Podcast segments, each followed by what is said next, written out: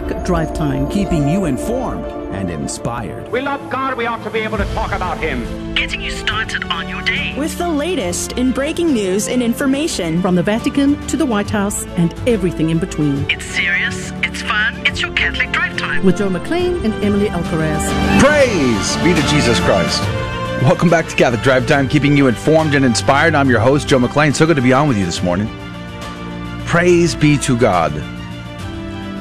Good morning, and I pray that your day is going to be great. We're going to be praying for your intentions today. We have a great show lined up for you. Super excited. Uh, Eric Sammons is going to be returning to the program. The last time we talked to him, I don't know, two, three weeks at least.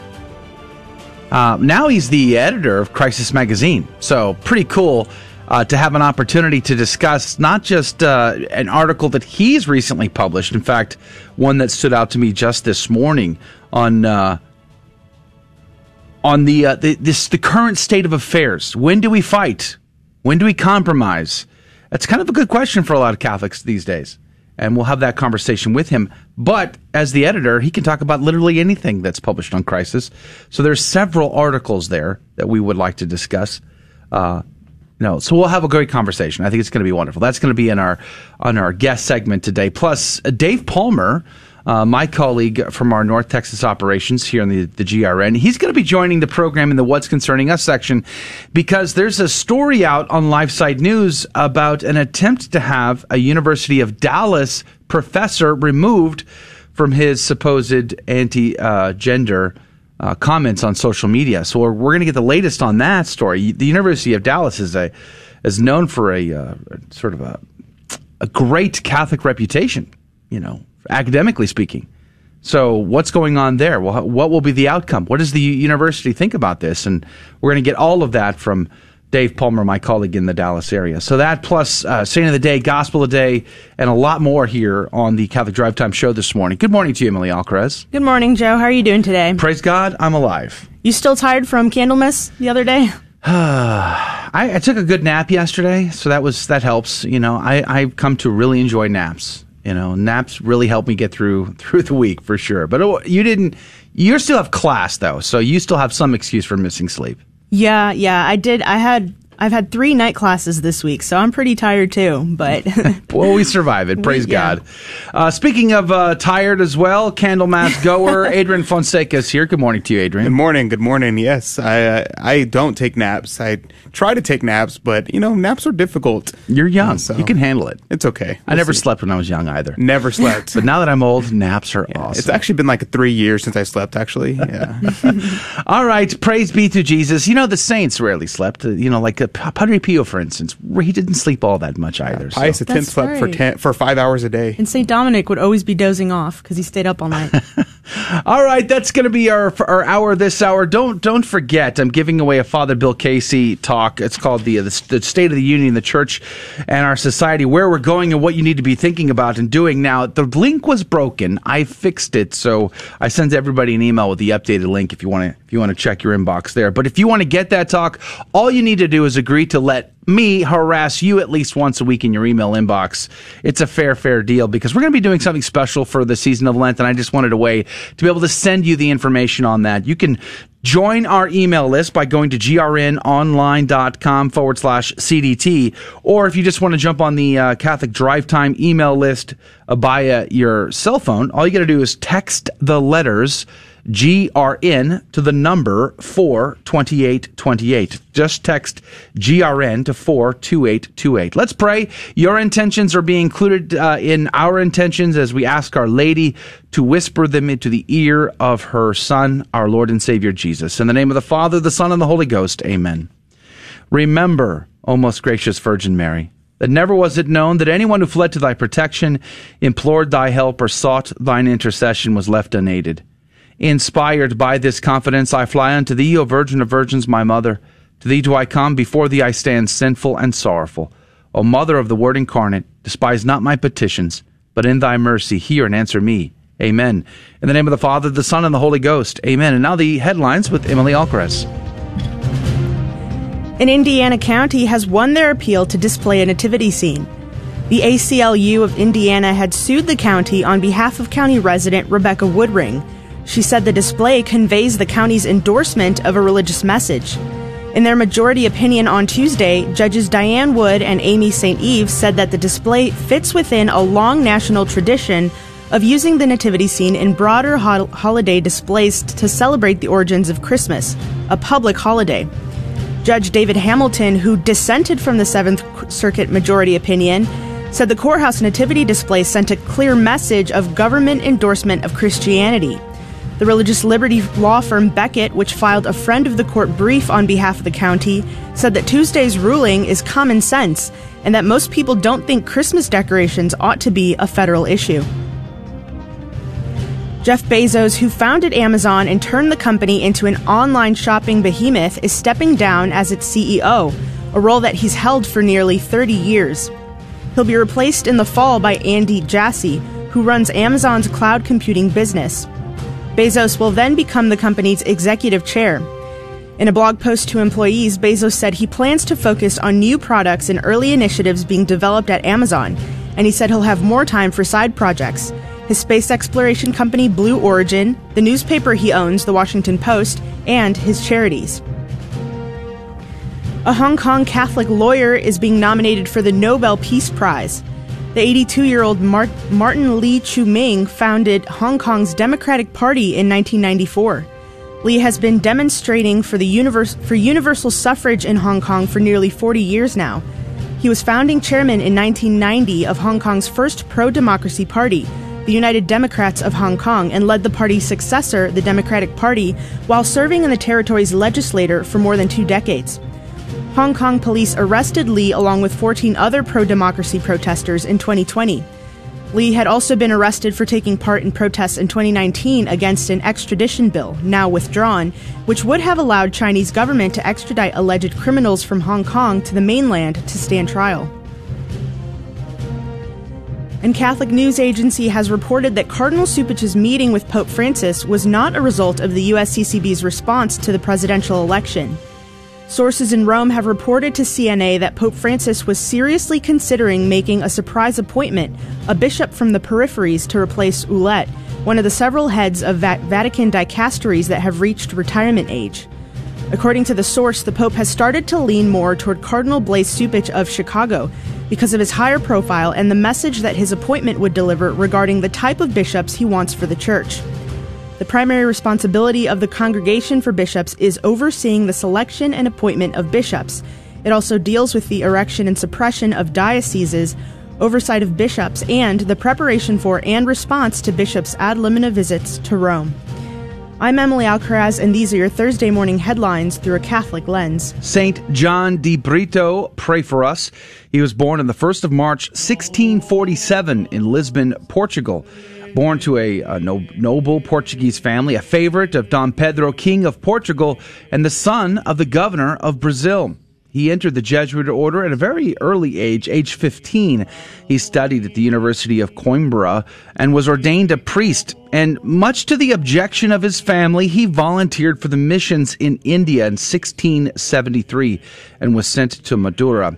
There he studied complex Indian caste systems and found that most converts belong to the lowest caste system, but he realized that in order for Christianity to have a lasting influence in India, the higher caste members also needed to be converted, uh, much like the Jesuit mission in England in the 16th and 17th century, by the way.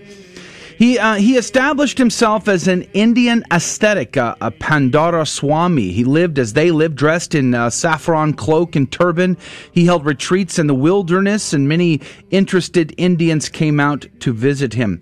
And in time, although there were many locals that did you know, harass and torture him, he was accepted as a Swami, and he converted as many as 10,000 Indians to Christian faith. But uh, he, as he was appointed the mission superior in 1685, he grew a, uh, a, lot of attention came to him, and a lot of attention to his many, many converts. And the highest class, the Brahmins, they didn't like this. In fact, they decided that they would kill him. And he, uh, John, and his catechists were imprisoned. They were tortured, and they were ordered to leave the country.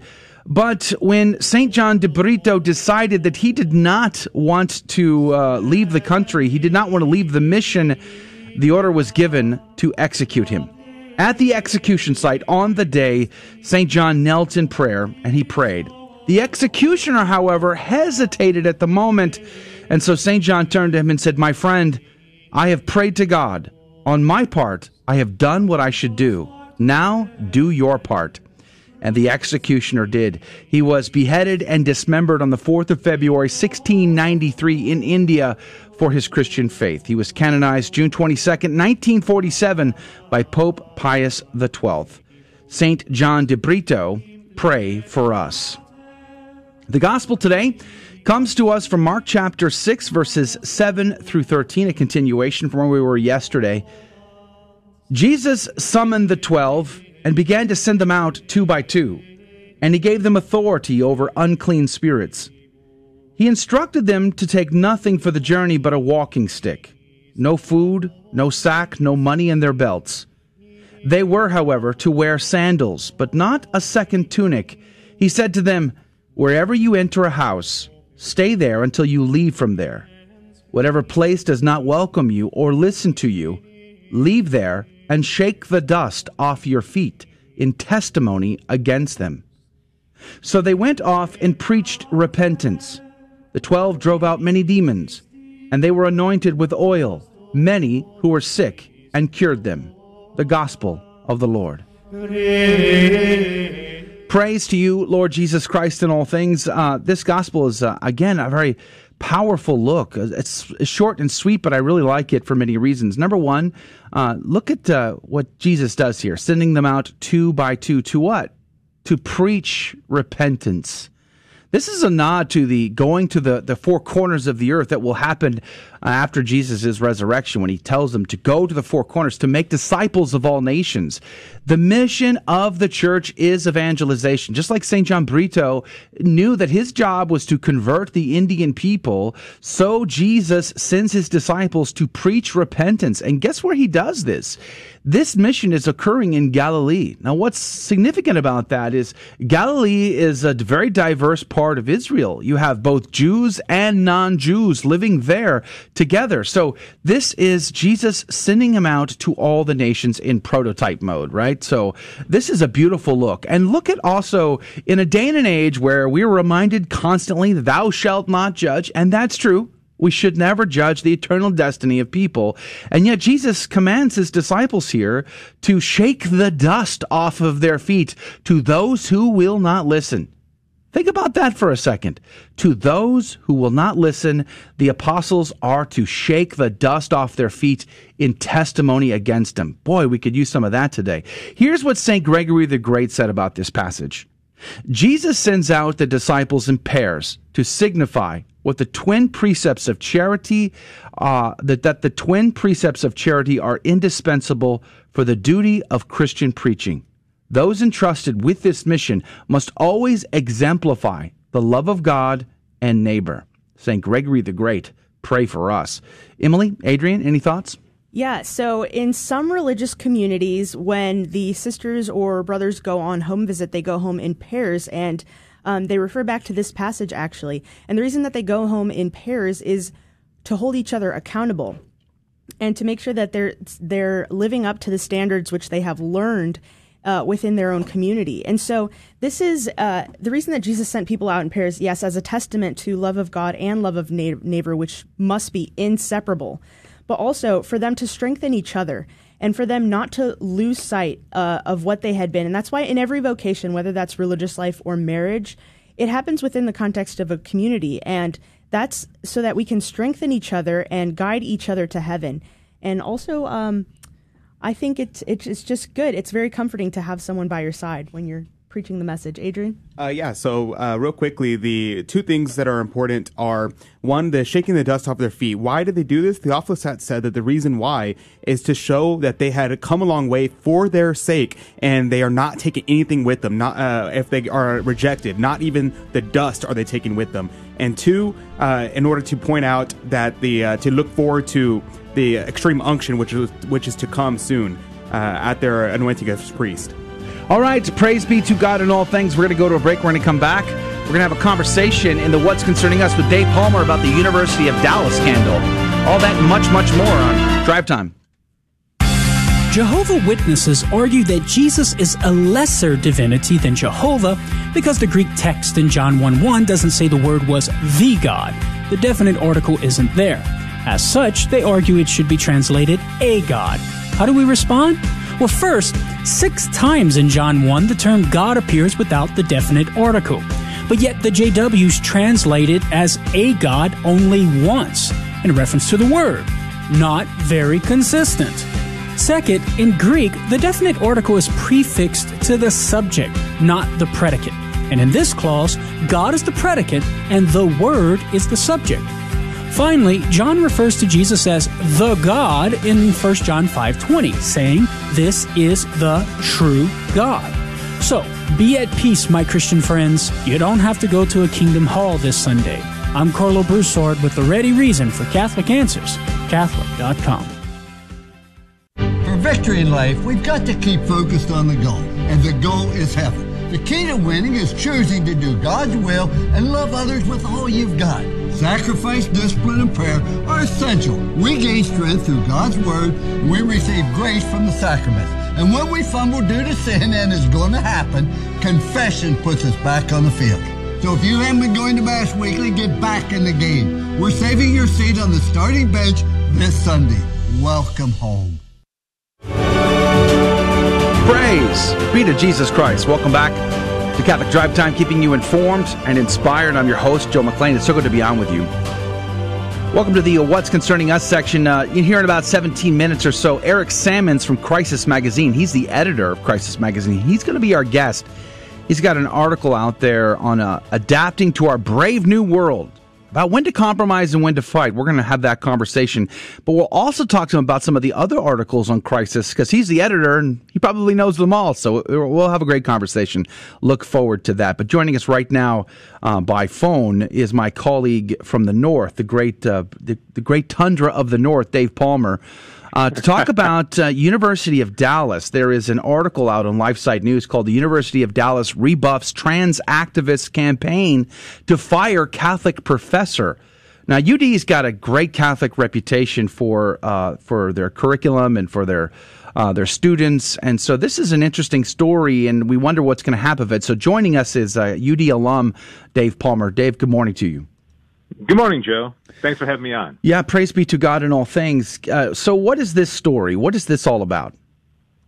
Well, the story actually, you know, there's a lot of good that is coming out of the story because when, when we're in a time right now when we're so used to capitulation and as soon as somebody states anything that's true, anything that really conforms to Catholic moral teaching, you know, most most of the time we see too often that institutions will uh, take the opposite approach and criticize the person who uh, spoke the truth about you know Catholic teachings. But in this case, it's really good news because the, the the University of Dallas has defended the for the right of free speech and the right of the of the moral teaching of the Catholic Church in relation to this. And what what it is is there, there's a 1985 graduate of the University of Dallas, and uh, his his name is he, he's a, he goes he considers himself a trans woman. He goes by Bethany Beeler.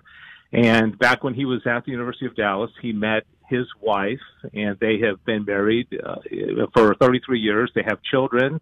But Bethany Beeler now identifies himself as a trans woman. And he took umbrage at a post, a private post on a Facebook page by the head of the political science department at the University of Dallas. His name is Dr. David Upham. Actually, I've known Dr. Upham for many, many years before he was at UD. And Dr. Upham wrote uh, on his private Facebook page a, a criticism that was focusing on President Biden's appointment for the Assistant Secretary of the Department of Health and Human Services, uh, a man by Dr. Uh, a man named Dr. Levine, who goes by Dr. Rachel Levine, who's a trans woman. And Dr. Upham simply pointed out the truth of the fact that this is a man who is claiming to be a woman and went into a little bit of description about the the drugs um, that were used in the process of transitioning sexes and how um, he is the father of two children and how also we we are going to Dr. Upham says dissenters will have to call him a she and and and and and he also ultimately lamented the fact that he doesn't think any senators in the United States are going to do anything about this, where we're, our rights are going to be uh, compromised, and we're going to have to lie, and we're going to have to go along with this charade. And since this is what Dr. Upham brought up in his post, well, then, uh, you know, Bethany Beeler took offense to this and wrote, wrote an open letter to the University of Dallas, basically asking for Dr. Upham to be fired, mm. and how insensitive this is, comparing it to the January 6th, you know, storming of the Capitol, where hatred, hateful language, you know, resulted in violence and and you know, I think in, in, in these days, a lot of people say, "Wow, this this is going to be successful. University of Dallas is going to capitulate, and uh, this is going to get fired, and that's going to be the end of the story." But fortunately, that's not what happened. Just the, in fact, the opposite happened. They they wrote a very positive statement uh, defending Dr. Upham's right of free speech, and also defending the teachings of the Catholic Church. This is something we've seen quite a bit, especially in the last few years. But it's been around this uh, sort of cancel culture, this idea that, that, that the mob can come through and just force institutions, organizations to bend to their will. And we're, I think, we're seeing some Catholic organizations do they do bend to the to the mobs uh, to rule. But it's encouraging to see University of uh, Dallas stand up for freedom of speech and for their own professor. Um, how how heated is this there in the Dallas community? Uh, is is there a lot of division among even Catholics there? Well, I I haven't heard a lot of buzz about it. I was actually out doing a parish talk a couple weekends ago at a local Catholic church, and a gentleman stopped me after mass and said, "Boy, have you heard about this UD story?" And I I told him, "I know I haven't." And comes to you know, turns out it's actually a, a friend of mine that's in the middle of it, and I hadn't heard about it. And uh, so, you know, obviously it's the kind of thing the University of Dallas doesn't want to parade and make a big deal out of. It's not, you know, they're just reiterating the, the, their beliefs. In fact, one of the statements, if I may, they they have a, a current president, Thomas Hibbs, and then their uh, their current provost and incoming president, Jonathan Sanford, who interestingly he comes to our studio once a month and does a segment on our radio. He's a great guy um, I, and he's going to be an, an outstanding president. But they they said if, if, as part of their statements, the University of Dallas, if anyone is wondering whether we uphold Catholic teaching, we do. Our Catholic identity and fidelity to its teachings is at the core of our mission. The university embraces unreservedly the church's articulation of the moral law, including its articulation of those truths that deal with the embodied nature of the human person and human sexuality. Isn't that great? Yeah. That is so refreshing. Uh, Dave, so what are, are you seeing that there's going to be more of a pushback now, or do you think this has been quiet enough where people are just going to drop it? Well, I, I I think you know these kind of things blow up and then they tend to die down unless there's some. I I I, I think it's probably dying down. I don't hear as much about it there was a uh, a letter that was signed by 500 uh, graduates and people in, involved in the UD community, which defended uh, Dr. Upham. And and he is a great guy. And like I said, I, I know him personally. He's a very faithful Catholic, and he he didn't really do anything wrong. You know, nowadays, you know, pointing out the truth is is is a crime. And so he's he's not going to lose his job. In fact, uh, uh, Dr. Sanford told me that personally last time he was in. He said, you know, we're no, we're we're going to defend him. Praise God. And and so I, I think it's you know I hope it, it, it dies out. I, but I hope it also is a lesson to other Catholic institutions mm-hmm. um, and dioceses that you know you can actually defend people when they speak the truth of, uh, according to Catholic teaching. So I, th- I think it's great news.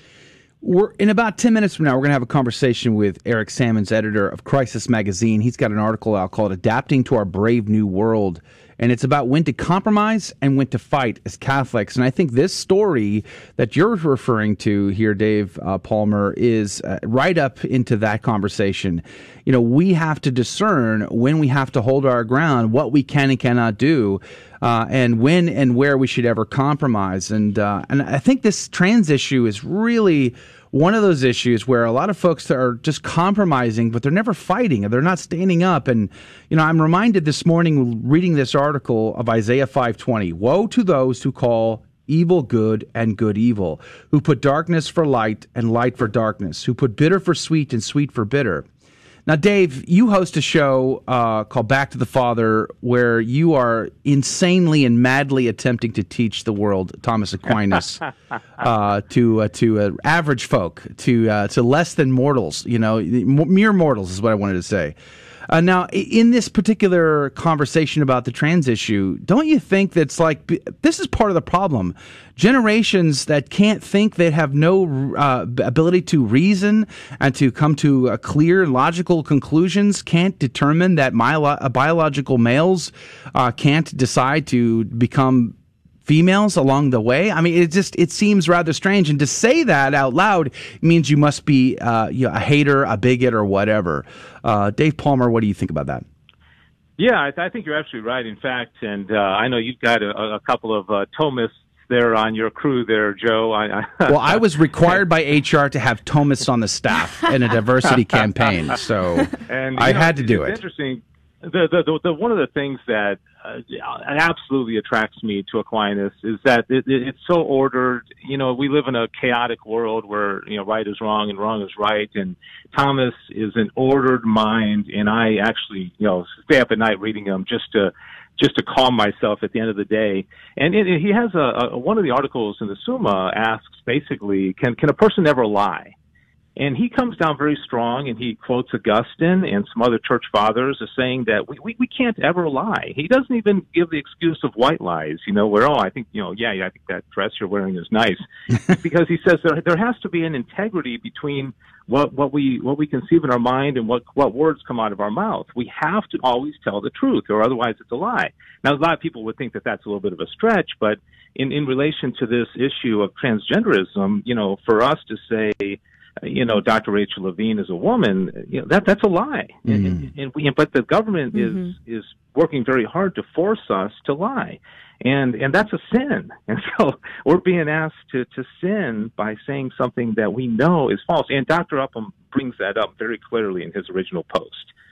Yeah, I think that's very important to uh, to note about uh, Thomas Aquinas on lying because uh, whenever he Augustine talks about this, which Aquinas is quoting, uh, Augustine says that the reason why lying is wrong is because it's a affront against the truth. And what is the truth? The truth is Jesus Christ. He has said, "I am the way, the truth, and the life." And so, whenever you lie, it's not simply saying an untruth. It's actually an attack against Jesus Christ himself, who is the truth. And so, in the case of uh, the transgender issue and those things like that, we cannot deny Christ because to deny the truth of the matter, which is plain to see, and 99.9% of the cases, is plain to see what the truth is in the situation. And to deny that is to deny Christ himself because he is the truth. So I think that's a very important point to note. You know, and one of the things that I point out, we have about uh, two and a half minutes left in our conversation with Dave Palmer on this uh, story out of uh, University of Dallas. By the way, I have a link to it over at facebook.com forward slash Catholic Drive Time. We're also posting links on the GRN online side, the Station of the Cross side, and uh, and elsewhere. So check those articles out.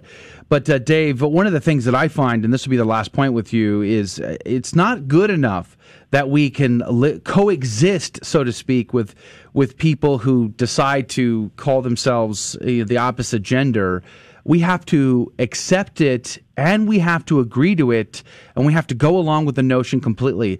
That's a level of insanity that I think is above and beyond, and it's getting worse in this day. Last point, Dave Palmer.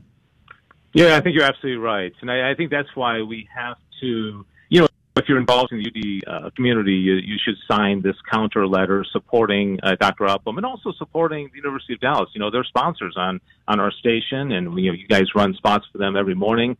And uh, like I said, uh, I, I think it's something that people should should forward and, and, and, and celebrate and promote because this is this is good news. This is an institution standing up for uh, somebody who spoke up for truth, and I, I think that's that's reason to celebrate. All right.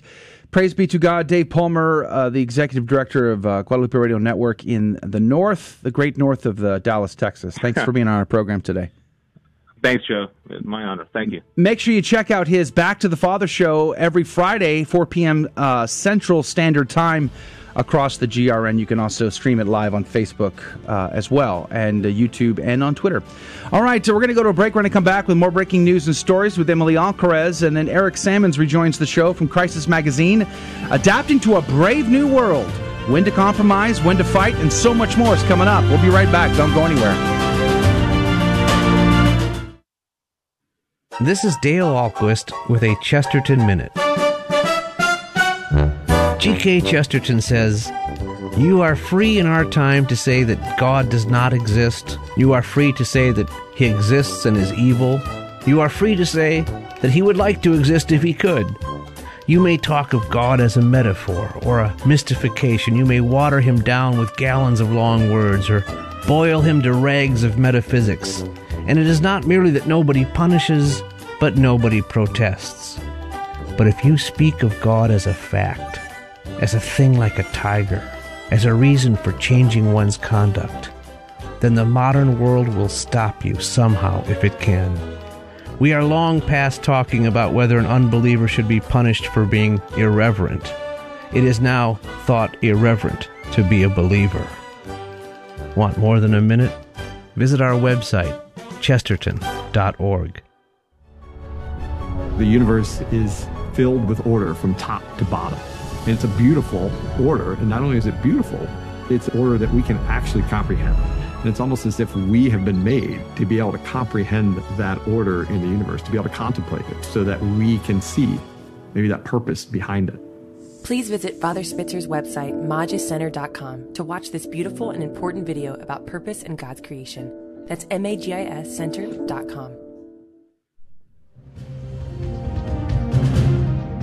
Welcome back to the Catholic Drive Time Show. I'm Emily Alcaraz, and today is Thursday, February 4th.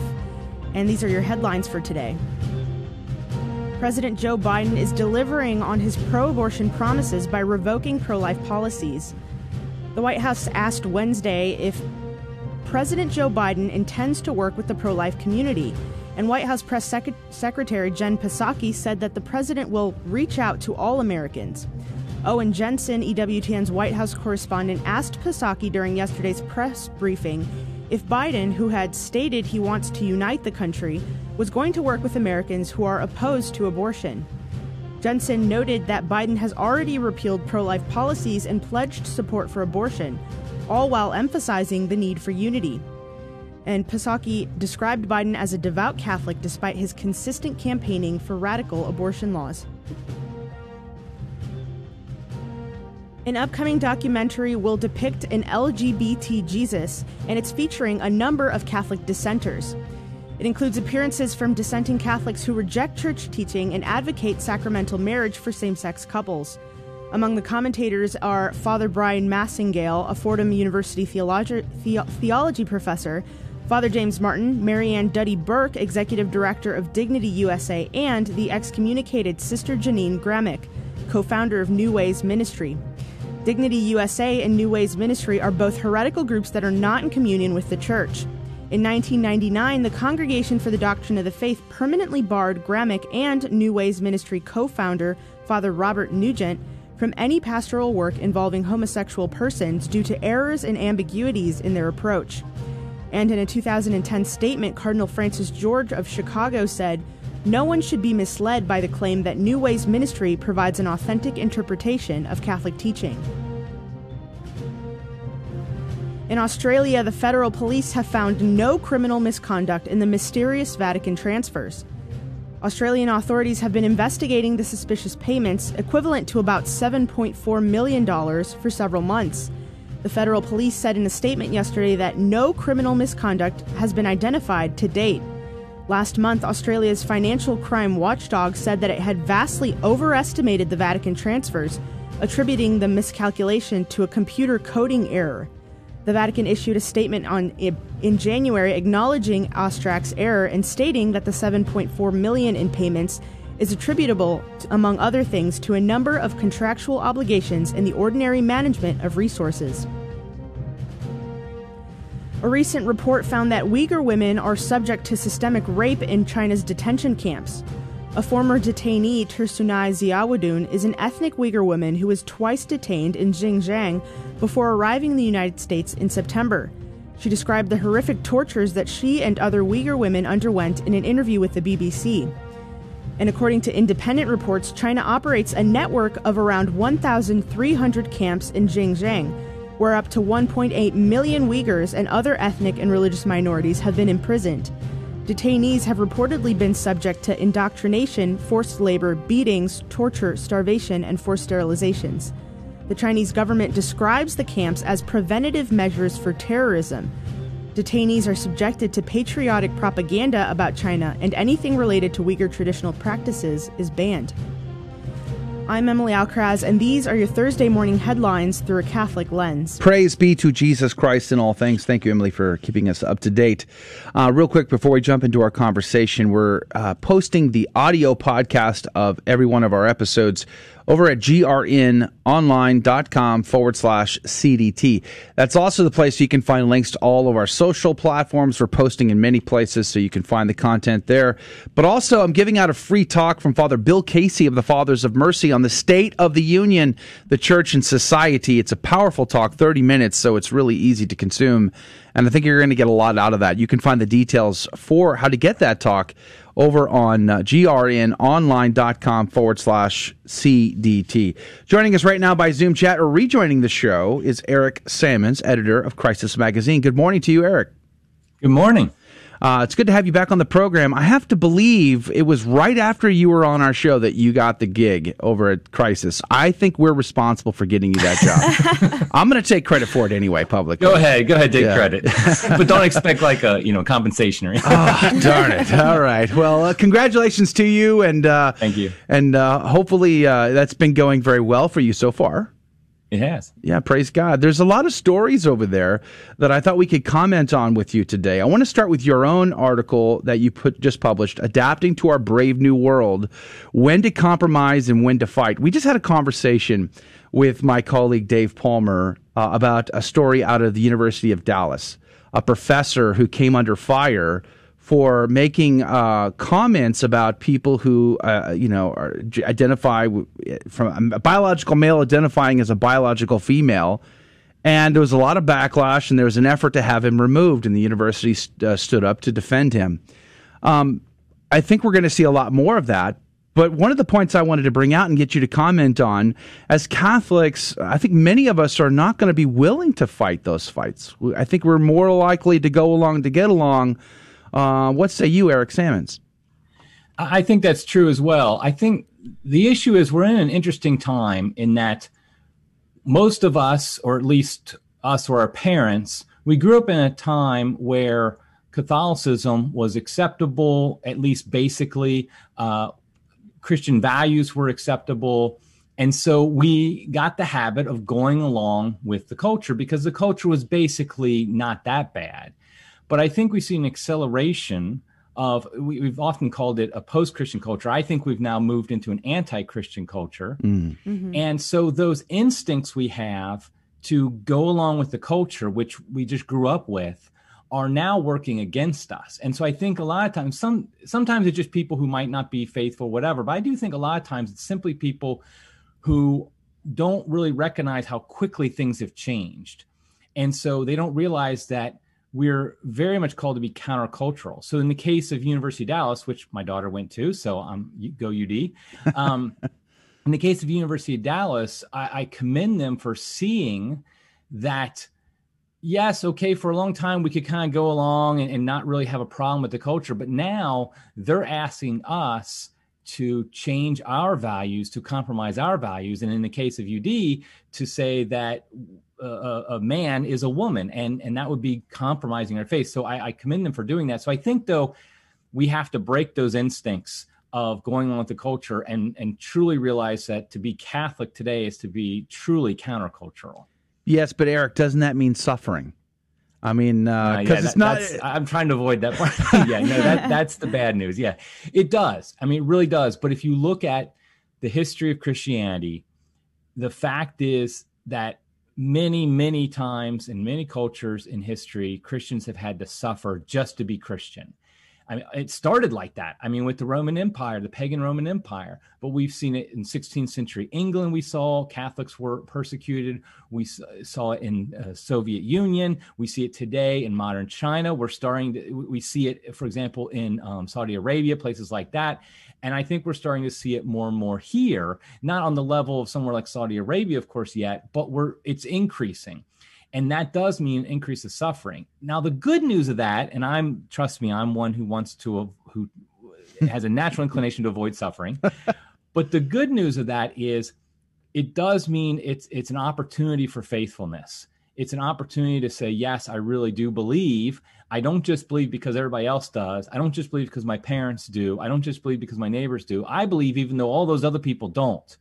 And even though it means I might lose my job, even though it means I might be ridiculed or or or, or canceled or whatever, uh, and, and so yeah, th- those are those are sufferings, and and there's a decent chance that those sufferings will increase, not rather than decrease over time, at least in the foreseeable future. But I think that's a great calling because, I mean, that's our faith. That what what did our Lord have to do? I mean, He had to suffer in order to save us, and and of course, on the other side of suffering is the resurrection, and that's what we look forward to.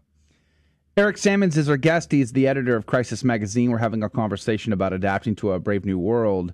Um, about his article, which we posted a link to at uh, facebook.com forward slash Catholic Drive Time and the other uh, locations as well.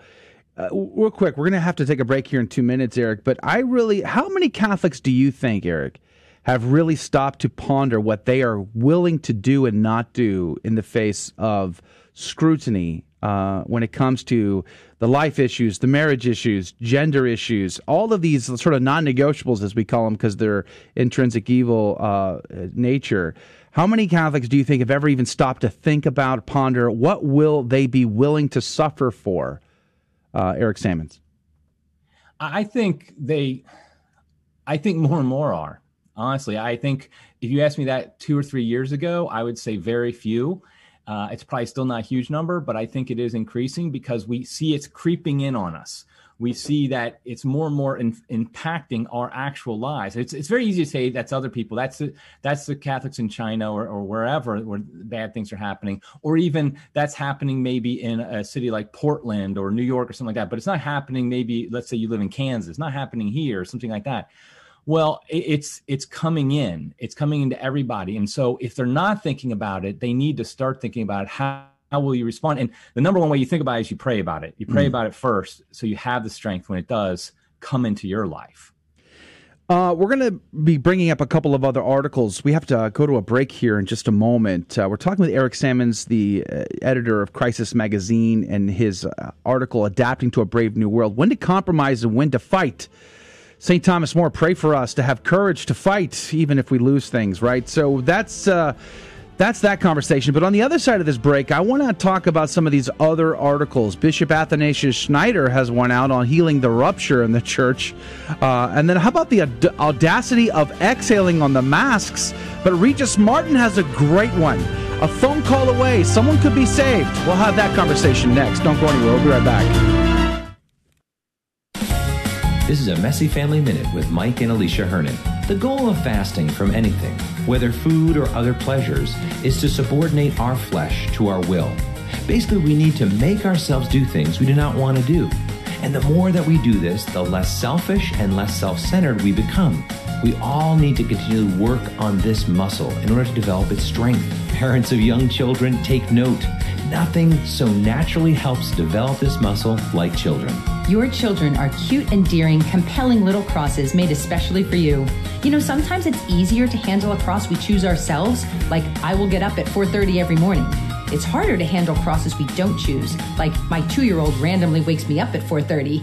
It's important for parents to keep in mind that some subordination of the will is naturally baked into family life. Embrace those moments and don't underestimate them as opportunities for fasting put right in front of you. Visit us at messyfamilyminute.org.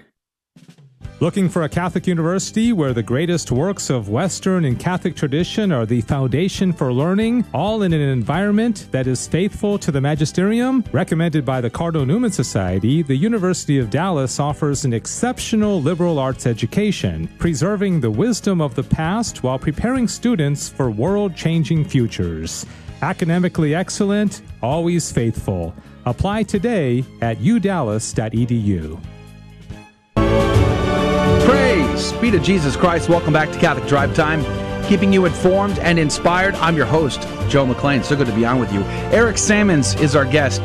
He is the editor of Crisis Magazine, and uh, we're doing a sort of a, a look at several articles that are posted there. And we're going to post links to all of these articles at facebook.com forward slash Catholic Drive Time.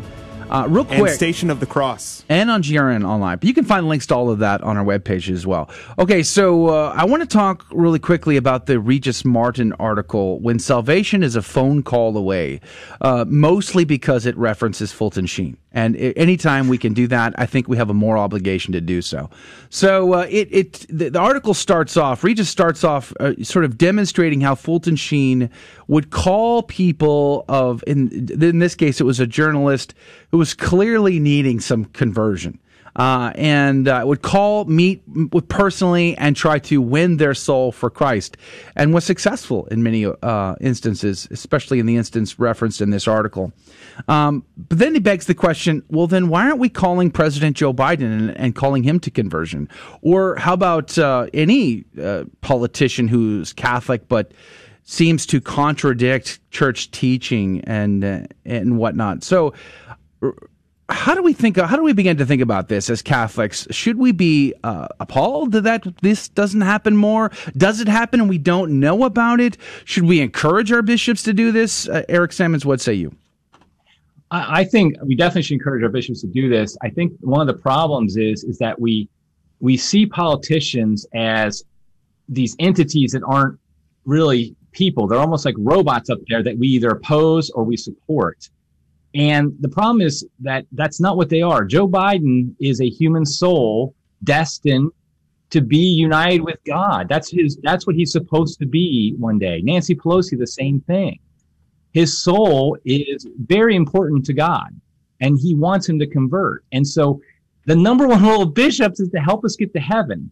And so if Joe Biden is, is under in your flock, either in, in Washington, DC or wherever his diocese is in New Jersey or wherever he's from, at Delaware. I can't remember. Anyway, the point is now he's in DC. He's living in DC. We know that. So the Cardinal Archbishop of DC should be concerned first and foremost about his soul, not his policies. Mm. And obviously his policies reflect a problem with his soul. And so he should be calling him up and saying, you really need to think about your eternal salvation and how much you're endangering it. Same thing with Nancy Pelosi or any politician, Republican, Democrat, whatever, that is clearly supporting publicly things that are contrary to the faith. It, it's a scandal uh, that continues, and it has. It's not new. I mean, this has been going on for a very long time. Nancy Pelosi's been in office for how long? I mean, so the scandal goes way back uh, to Catholic politicians that reject outwardly uh, established Catholic teaching based on natural law. Right. Um, I guess the question is how much fight or or compromise ought we be making as Catholics here when it comes to uh, bishops that won't make that phone call? Um, what should we do? What's some good guidance here? I mean, obviously, we should first and foremost pray and fast for our bishops, uh, all you know, as much as we can. And I think we should really challenge them to put the salvation of souls first. And so, number one, the salvation of Joe Biden, his soul. But number two, the jeopardy that Joe Biden's policies and support for Joe Biden puts in the souls of Catholics. And so, the scandal, as you mentioned, the, the grave scandal is the fact that people will think abortion isn't a big deal. Catholics will think that because the bishops are not making it a big deal. And so, for example, that could trickle down to the fact that some young woman who maybe uh, gets pregnant, she's 19, and she's been conditioned as a Catholic to think abortion isn't that big a deal. And she gets a, an abortion. She puts her her soul in, in grave danger, mm. the soul potentially of her uh, of the father, the child, of the abortionist, of everybody involved, who maybe her parents who support it, whatever the case may be. Now we have all of a sudden all these souls who are in danger of going to hell because a bishop is either afraid of of saying something or perhaps he even supports i don't know i, I don't i can't read the, the, bishop's soul but the point is is that there's this trickle down effect where by refusing to confront the joe bidens and nancy pelosi's of the world it has real world implications for real people. I mean, I know Joe Biden and Nancy Pelosi are real people too, but it's much more than just their souls. It's the souls of of countless people. Yeah, yeah, and um, I, there's this other article from Crisis that uh, was about the the LGBT bishops that are. Um, it's you know it's very difficult to see your shepherds, your bishops, who are in a sense taking the side of the culture. Um, the culture which is becoming anti-Christian. And for example, we also saw Cardinal Cupich recently saying, "No, don't attack Joe Biden for not uh, believing his Catholic faith." And um, it's very easy as a layperson to sit here and call out the, the shepherds, but I think in your article you also talk about that as as lay people. No, we need to get our own houses in order first. Can you speak a little bit on that, our role? Yeah, I mean, there's only so much we can do as lay people as far as how the church is run and how how bishops act. I mean, th- that's their responsibility, not ours. Thank God. Uh, but the fact is, is that things do come from the bottom up in the church. I know we always think of it as the top down, the Pope and the cardinals and the bishops on down. But the fact is that long term, that's that's short term, but long term, it does come from the bottom up because where do the bishops and the priests and the Pope come from? They come from the lay people. They come from families. And so the first and foremost thing we need to do is get our house in order. Is is are you praying? Up to an hour, you know, at least an hour a day? Is your family praying together? Are you raising them in the faith? Are you making sure your kids are getting a good education, which probably means they probably means they don't go to public schools, and it might also mean they don't go to Catholic schools, but they have to homeschool them. I mean, depending on where you live and the choices you have. But and are you going to, you know, re, are, are you are you praying regularly as your family? Are you fasting together? All these things. If you're not doing it, you probably should just shut up about the bishops, frankly because you, you need to do that first and foremost. Because I do think, though, the, the problem sometimes we go to the other extreme, though. We say you do that and you don't say anything about the bishops. No, that's not true. The, the foundation is this life of prayer, and then the Lord will call you to potentially speak out at mm-hmm. times and, and, and, and confront your bishops and say, you need to do something. In fact, Janet Smith has a, a, article today at Crisis where she talks about that, and she ends it by saying, please, she's basically begging the bishops to clean up their houses of, of the, the sex abuse crisis and things and of the of that nature. And that's a perfect example where Janet is is calling them to task, but she's doing it from a basis of concern for souls and of, of prayer and fasting behind it. Uh, Eric Sammons. So the a question I had was about the article in regards uh, that was written by Bishop Athanasius Schneider. In it, he mentioned he talks a little bit about minor orders here, and why is it that minor orders are even being brought up right now? Because it seems as though the vast majority of people don't even know what minor orders are anymore. So what are they, and why is why is this a topic that we should be even concerned with right now? That's a great question because you know minor orders seem very minor right now, right? um, Good one. But, yeah, but I think I, be, I think Bishop Schneider he recognizes though that these little things that happen in the church can have a great impact. And so what he sees, and he says it in his article, he sees that the abolition of minor orders and minor orders just for people who don't know is it, it's we know the orders of uh, in the church are uh, the bishop and the priest and the deacon. Well there used to be before paul the sixth in the 1970s abolished them there were called minor orders like lector and acolyte and porter and I, I can't i think there's a fourth one i can't remember right now that basically a seminarian would go through before he became a, uh, a, a priest. And so lector for example is those who read. We now we have lots of lay people reading because the pope Paul VI abolished that. But what's happened is, is Pope Francis recently opened up those roles of lector and acolyte to women. And so, and because they're not orders anymore, they were open to women, was basically his logic. But what Bishop Schneider is saying is, is that this is a rupture from a 2,000 year tradition and it represents many things beyond just okay we don't have minor orders we just now we have uh, women lectors and acolytes. But what it represents is a confusion of the roles of the of the different of the different of the two sexes. And I think when people show up at mass, when kids they grow up in mass and they don't see that distinction between men and women, I do think that makes them later than susceptible to the culture saying men can be women, women mm-hmm. can be mm-hmm. men, uh, women can do anything men can do, men can do anything women can do, and that's a lie.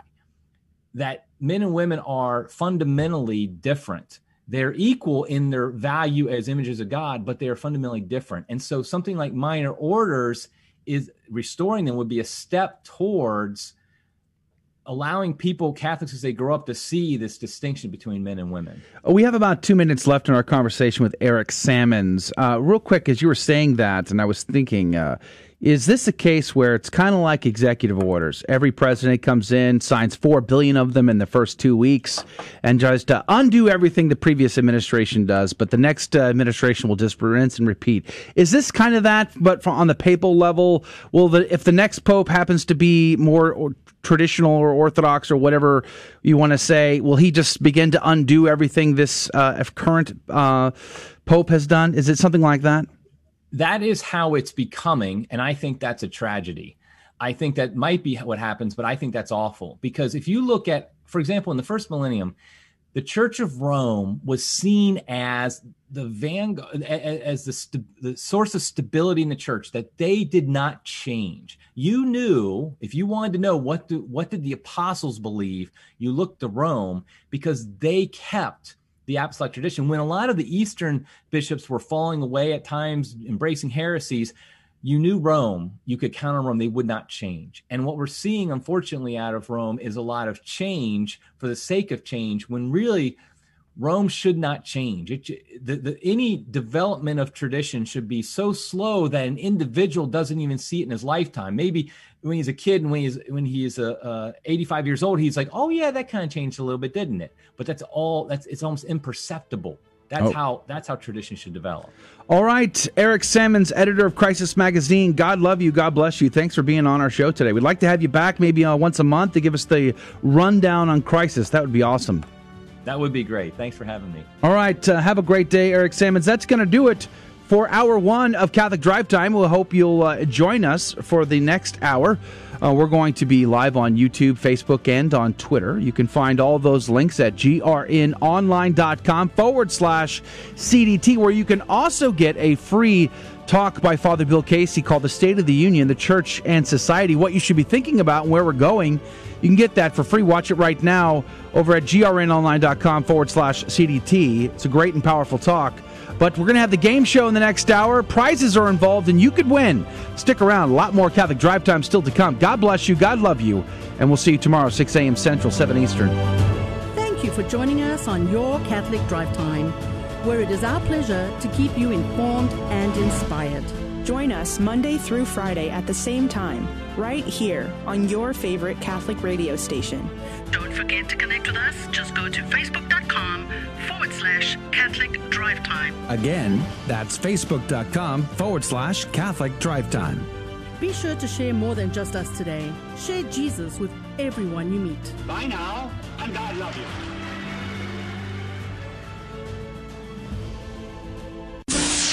Many Protestants believe we are saved by faith alone, and they say Catholics believe they can work their way into heaven. How do you answer that? First, I asked them to show me where in the Catechism, the official teaching of the Catholic Church, does it teach that we can work our way into heaven. They can't because it doesn't. The Catholic Church has never taught a doctrine of salvation by works, that we can work our way into heaven.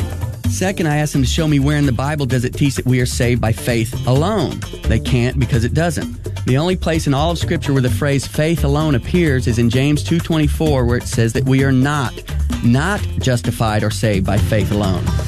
So one of the main pillars of Protestantism, the doctrine of salvation by faith alone, not only doesn't appear in the Bible, but the Bible actually says the exact opposite, that we are not saved by faith alone.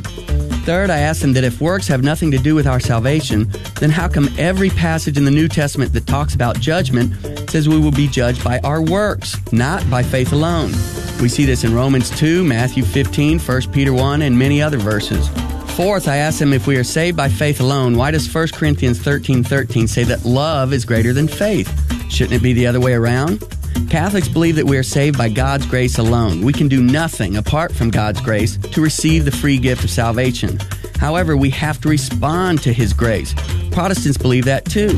However, many Protestants believe that the only response necessary is an act of faith, whereas Catholics believe a response of faith and works is necessary, whereas the Bible puts it in Galatians 5 6 For in Christ Jesus neither circumcision nor uncircumcision is of any avail, but faith working through love. Faith working through love, just as the church teaches. a beacon of truth in a troubled world.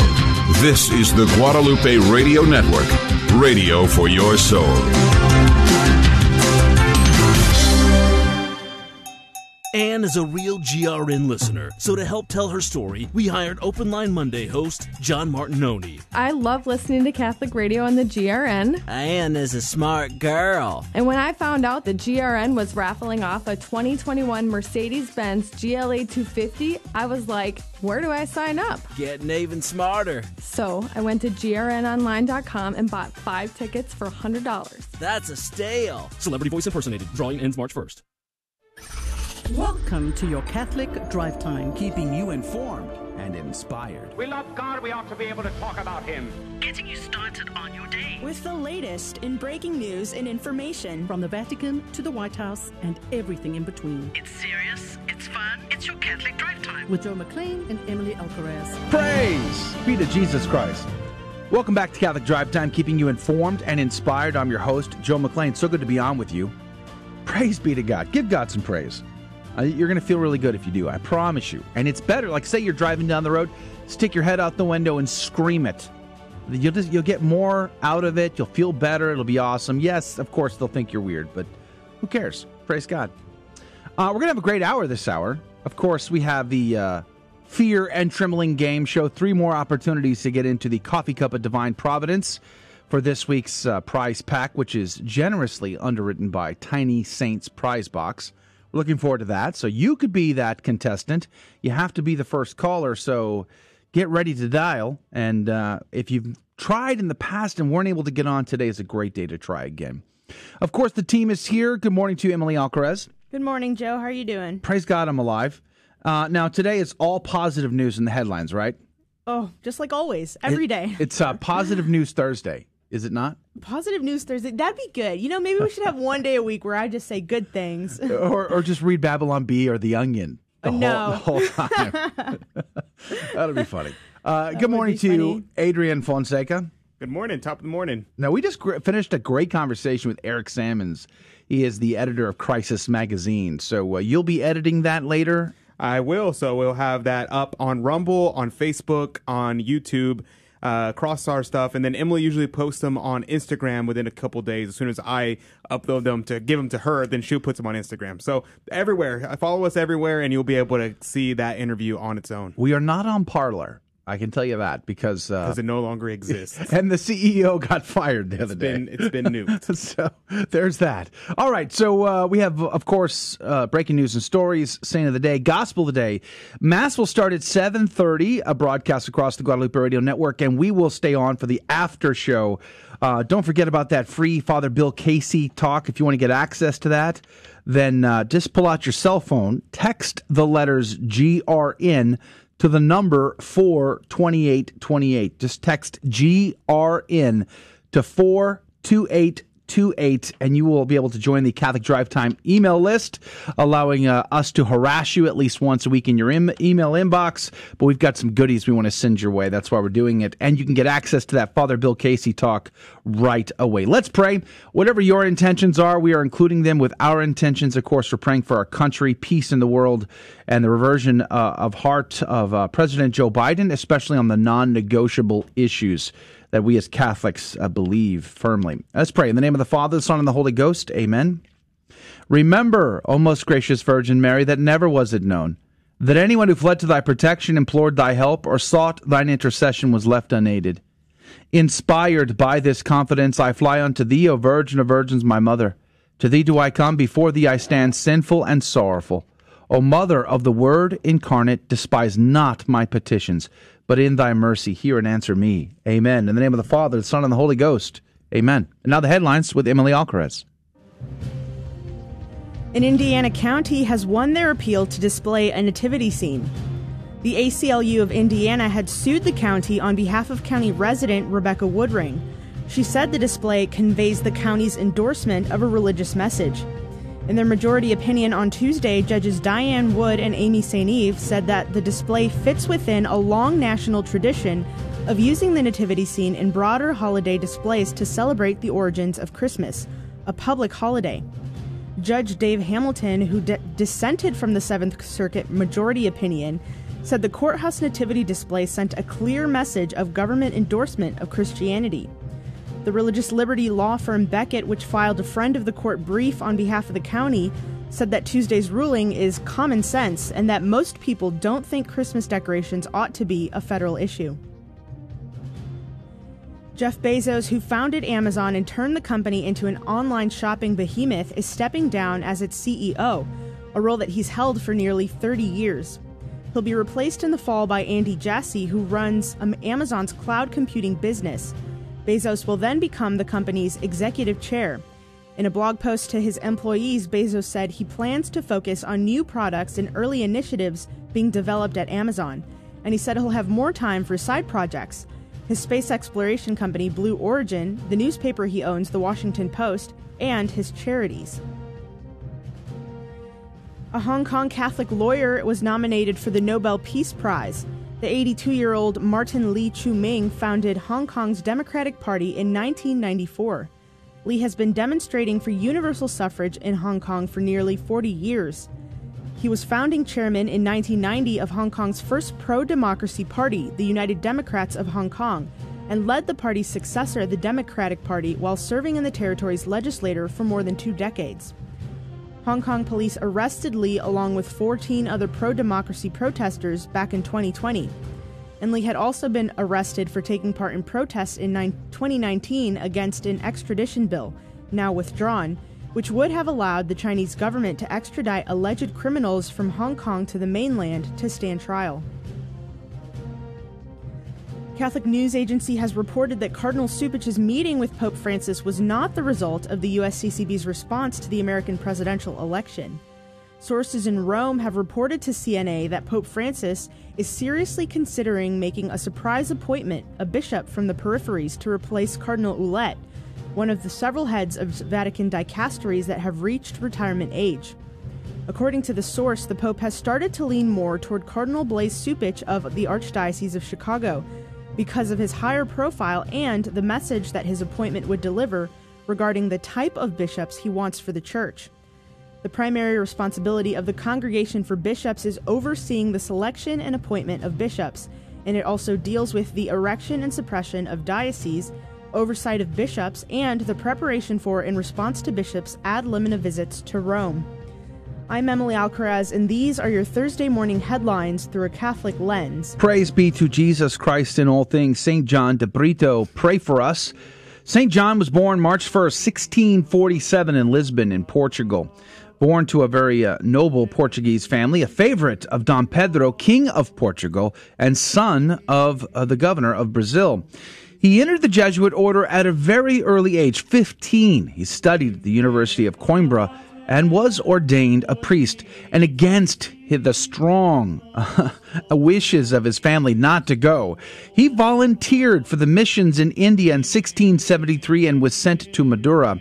There, he studied the complex Indian caste system and found that most converts belonged to the lowest caste. And he realized that in order for the mission there to bring about converts to Christianity to succeed, they needed converts from the higher caste members. So he, he established himself as an Indian ascetic, a Pandara Swami.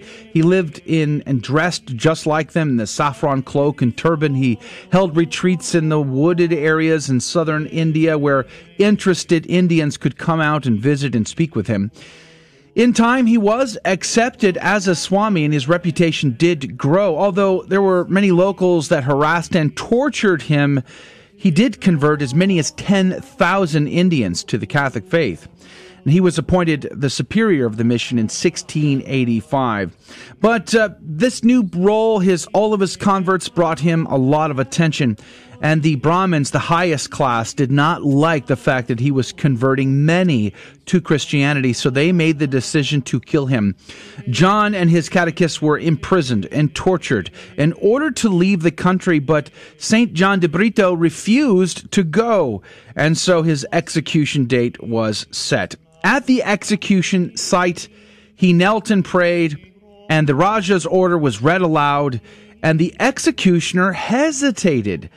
But St. John de Brito said, My friend, I have prayed to God. On my part, I have done what I should do. Now do your part. And he did. His, he was beheaded and dismembered on the 4th of February, 1693. He would be canonized a saint, Saint John de Brito, on uh, January, uh, June 22nd, rather, 1947, by Pope Pius XII. Saint John de Brito, pray for us. The gospel comes to us today from Mark chapter 6, verses 7 through 13. Jesus summoned the twelve and began to send them out two by two, and gave them authority over unclean spirits. He instructed them to take nothing for the journey but a walking stick, no food, no sack, no money in their belts. They were, however, to wear sandals, but not a second tunic. He said to them, Wherever you enter a house, stay there until you leave from there. Whatever place does not welcome you or listen to you, leave there and shake the dust off of your feet in testimony against them. So they went off and preached repentance. The twelve drove out many demons, and they anointed with oil many who were sick and cured them. The gospel of the Lord. Praise to you, Lord Jesus Christ. Now, this particular passage, again, is a continuation of what we've read uh, the last couple of days, ex- with the exception of Candlemas Day, uh, where Jesus is in the Galilee area. And Galilee is an interesting area of Israel because it's a mix in his day of Jews and non Jews, you know, people who were pagans, these Gentiles. There were many living there. So to send his disciples out is sort of a foreshadowing of what he would say in Matthew 28 go forth and preach uh, to all four corners, right? To make disciples of all nations. This is Jesus' last uh, words before he ascends to heaven to his disciples. And so here in Mark's gospel, we see a foreshadowing that, a sort of a prototype of that big, great mission of the church to preach to the world, to bring converts like St. John de Brito felt like he was called to do in India. The disciples are called to do here, to preach repentance. Now, notice also this uh, this judgment that Jesus commands them to make. You know, whenever we hear "Thou shalt not judge," It, gets thrown around so many times, so often. It gets used so loosely that we be, have begun to think that there's never a time to judge. No, there's a time to judge and there's a time not to judge. What we shouldn't be judging, as St. Paul would say, because he doesn't even judge himself, is about the eternal destiny of somebody. We can't determine that. That's for God. But you can judge people by their actions and by their words. And here Jesus is telling them, go and whoever rejects what you have to say, shake the dust off of your feet in testimony against them. The power of the disciples to judge is very clear here in this passage. And I should remind us that uh, we are called to repentance and conversion, and we need to bring as many others to that conversion with us as possible. St. Gregory would, the Great would say this. Jesus sends out the disciples in pairs to signify that the twin precepts of charity are indispensable for the duty of Christian preaching. Those entrusted with this mission must always exemplify the love of God and neighbor. St. Gregory the Great, pray for us. Adrian, Emily? Yeah, so uh, one thing that I uh, thought was interesting to point out, or two things that I thought was interesting, was one was re- reference to the shaking the dust off their feet uh, Theophylact says that the reason why that our Lord told him to do this was that when they walked a long way for the purpose of saving the souls, uh, when people did not receive them, they should shake off their dust off their feet because they're showing that we did not accept anything from you. Not even the dust from your house am I taking with me uh, as a way of convicting them. And then the second thing was the reference to them uh, anointing the people with oil. Now, uh, Saint Cornelius, or, uh, Cornelius Lapide makes the point that this is not extreme unction, but a prefigurement of the sacrament of the anointing of the sick. The reason why it's not, it's because they have not been instituted as priests yet, but it's a sign of the coming of extreme unction, just as our Lord being baptized uh, by John the Baptist was not baptism of the Christian nature, uh, but a prefigurement of what was to come. All right. Praise be to Jesus. Emily, any thoughts there before we jump onto our uh, game show here in a minute? Yeah, I was just going to add that in religious orders, for example, the Dominicans, they get sent out when they go on home visits or when they go out to preach, they get sent out in pairs. So it's very rare um, for religious communities to send out sisters by themselves or brothers. Um, why? Because they need to iron sharpens iron. They need to hold each other accountable and hold each other to higher standards. And especially if they've both been trained. So here the 12 had been trained by Jesus. They'd been taught by him. And so now they both knew what he expected of them. So it's important to have a good community and someone who can hold you accountable. Amen. Praise God. All right.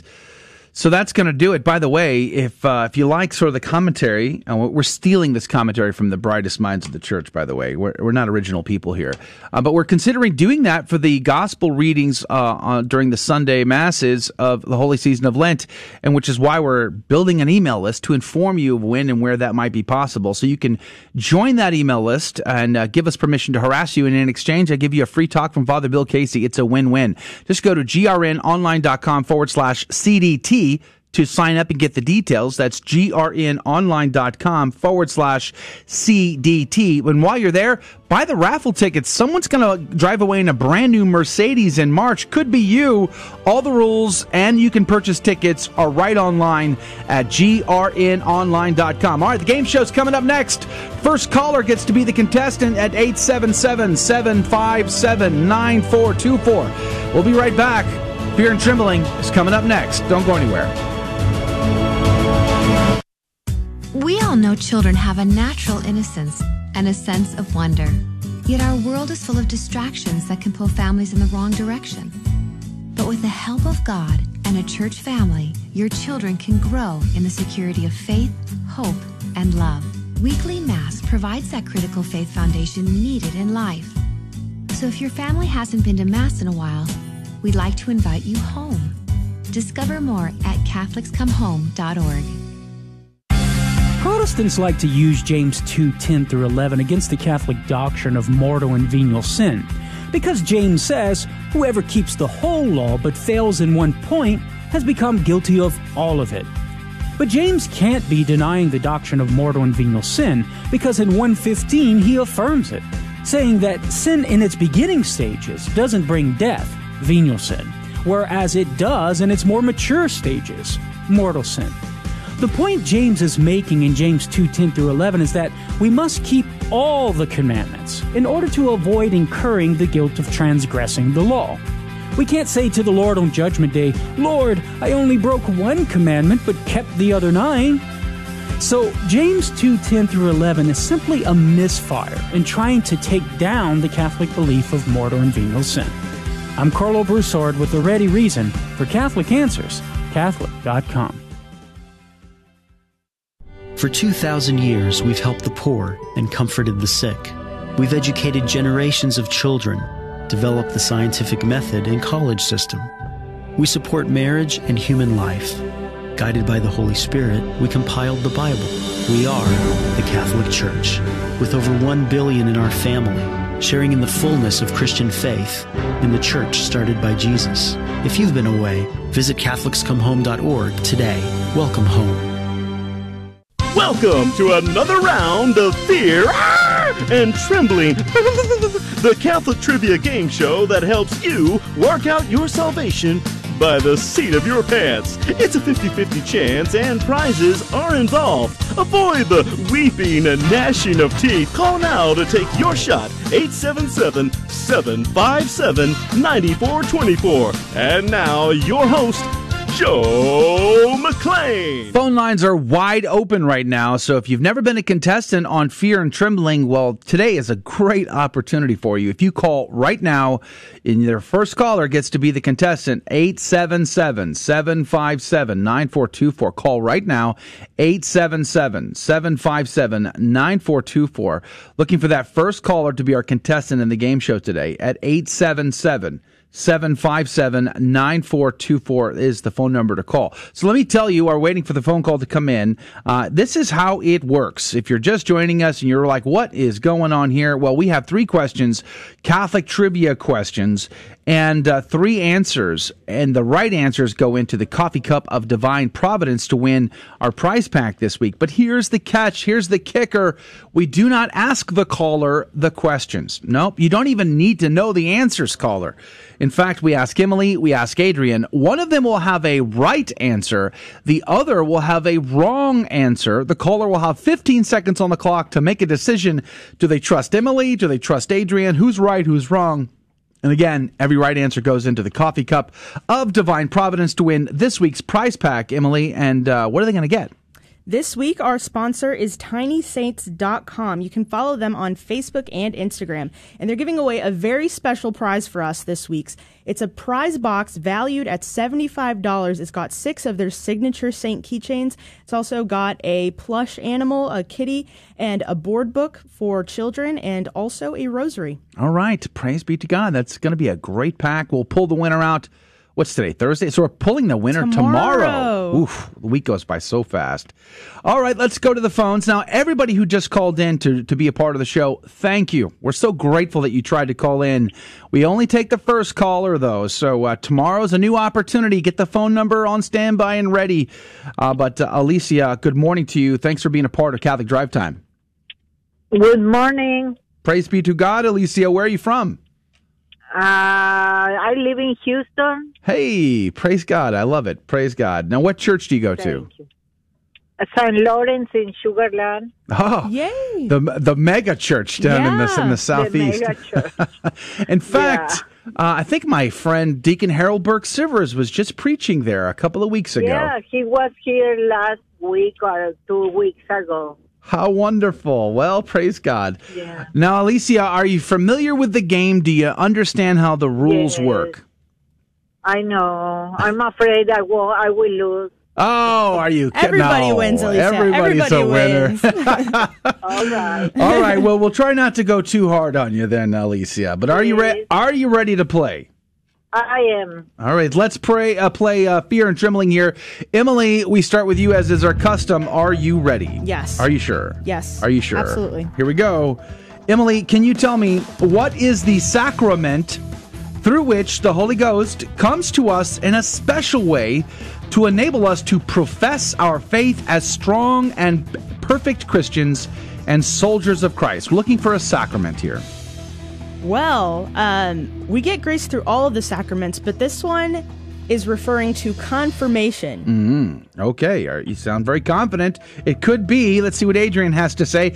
Adrian, can you tell me what is the sacrament through which the Holy Ghost comes to us in a special way to enable us to profess our faith as strong and perfect Christians and soldiers of Christ? Huh, as soldiers of Christ. Let me think. I guess I'm going to go with extreme unction. Extreme unction. So, Adrian is on the hook for extreme unction. Emily is on the hook for confirmation. 15 seconds on the clock. Who's right? Who's wrong? Alicia, what say Emily you? is right. Emily is right. Oh, she knows her stuff. Yeah, all right. The survey says there's no fooling you, Alicia. Congratulations. thank you. have See, made it into the, the coffee cup See, of divine what, what were you worried about, Alicia? Yeah. You're very intelligent. All right. Uh, so congratulations. You're in the cup for one chance. You still get two more opportunities though, and I want to say I want to say they get a little easier from here. At least that's that's the plan. Okay, Let's just see how that works. All right, Adrian, we're going to start with you this time. Adrian, uh, can you tell me the sin of detraction is a sin against which of the commandments? Okay, so detraction is to reveal the sins of another, uh, or to say something evil about another person, something false about another person, rather. I'm going to go with the eighth commandment. The eighth commandment. Okay, uh, let's see. Emily, can you tell me the sin of detraction is a sin against which commandment? Um, which one is the eighth commandment? Is that lying? Uh, you, the eighth commandment is you shall not bear false witness against your neighbor. Oh, okay. Uh, well, if he says eighth, I'm going to say seventh because you're stealing someone's good reputation. Ooh. Okay, so Adrian is on the hook for the eighth commandment, the sin of detraction, revealing your someone else's sins as you shall not bear false witness. That's the eighth commandment. And Emily is on the hook for the seventh, you shall not steal. Who's right? Who's wrong? Alicia, You what say you? cannot feel. Oh my God, that I don't know. I think, um, The- not Emily, the other guy. the other guy. Survey the other guy. says. Survey says. Congratulations, Adrian, the other The other That was just 50 50 chance. That's so good, Alicia. Congratulations. You were not fooled at all by Emily. She tried, though. Uh, she I tried almost to fool tricked you. you. She tried, and she It was, was unsuccessful. Praise God. Smart thinking, sharp ear there. Two for two. Alicia, very, Wow. very proud of you here. You're doing very well. Third third opportunity. You must be feeling good, Alicia. You've done very well so far. Are you ready for the third chance? Thank you. Yes, ready. Okay, here we go. Uh, we're going to go back to Emily this time. Emily, what is the term for the devotion consisting of three Hail Marys said at morning, noon, and night in honor of Mary, Our Lady? Oh, you know, I haven't done this one consistently since I was in the convent, but this is the Angelus. It's very hard to keep up in the uh, real world. All right, let's see what Adrian has to say. Adrian, can you tell me what is the term for the devotion consisting of three Hail Marys said at morning, noon, and night in honor of Our Lady? Well, I mean, there are three mysteries of the Holy Rosary, right? Plus the Luminous. So I'm going to say you're supposed to say the three rosaries a day, right? That's what St. Louis de Montfort said. So uh, I'm going to go with the Rosary. You're going to go with the Rosary. All right. Uh, who's right? Who's wrong? Let's see. Adrian is on the hook for the Rosary. Emily is on the hook for the Angelus. Alicia, what say you? Of course, the Angelus with Emily. Survey says. There wow. we. There was no fooling. I- Uh, I what were you have a afraid of. Alicia? What was that? I have a question for you. Oh, okay. Oh, oh no. I, I get, let me get my Google ready. Who Go was ahead. the first dead? Who was the first dead in the Bible? The first death in the Bible. Oh, that was Abel. Are you sure?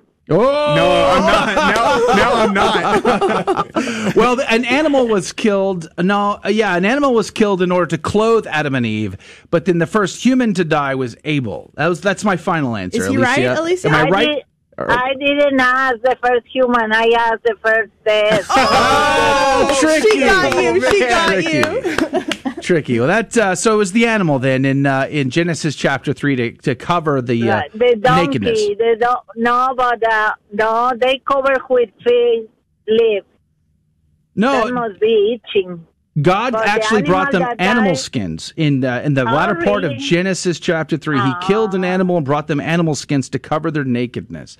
But you're tricky, Oh. Alicia. You were afraid of what? You were, you got all three questions right. You, you're bringing the heat here, Alicia. She turned the tables on us. Oh wow, we got to get her to, to be on the show Yeah. because she's tricky. You have time for another question? uh, we're ru- oh, I'm not sure we do, Alicia, because we have to wrap All up right. because the mass starts here in Thank just a moment. But we're going to was put you on great to hold. Have you on. We're going to put you on hold so that you can uh, we can get your phone number in case you're the winner. But God love you. God bless you, Alicia. Thanks for being our contestant Thank you today. very much. Well, that was a lot of fun. Praise God. At least you did so so well. All right, that's going to do it for the radio side of Catholic Drive Time today. Uh, we're very grateful you are part of our program. We want to encourage you to check us out online at grnonline.com forward slash CDT. You can find the links, the audio podcast of our program. Plus, you can sign up to our email list where you can get that free Father Bill Casey talk. We really would love to have you on the list so that we can send you updates about some things, plans that we're considering for the holy season of Lent.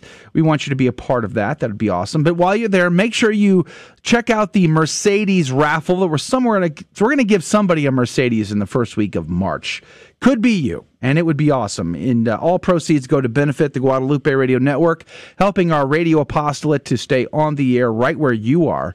That would be so awesome. Just check us out at grnonline.com. I want to thank Eric Sammons for being our guest, and also want to thank Dave Palmer for being on in the What's Concerning Us section today. We'll be posting the video clips of all of that today on our YouTube and our Rumble channels. Check those out, plus on Facebook. Again, grnonline.com forward slash CDT. The Mass will start here in a moment, but we will stay on live video on YouTube and on Facebook and on Twitter for the after show to conversate about all the conversation and points brought up in the show today. We want you to be a part of that. Tell us where you're from, comment with questions and, and comments or whatever you like, and we'll mention those in the after show coming up here in just a moment. So check us out Facebook, Twitter, or YouTube. Just search for the GRN online on those platforms and you'll find us. God love you. God bless you. We'll see you back here tomorrow morning, 6 a.m. Central, 7 Eastern. Till then, God bless. Thank you for joining us on Your Catholic Drive Time, where it is our pleasure to keep you informed and inspired. Join us Monday through Friday at the same time, right here on your favorite Catholic radio station. Don't forget to connect with us. Just go to facebook.com forward slash Catholic Drive Time. Again, that's facebook.com forward slash Catholic Drive Time. Be sure to share more than just us today. Share Jesus with everyone you meet. Bye now, and God love you.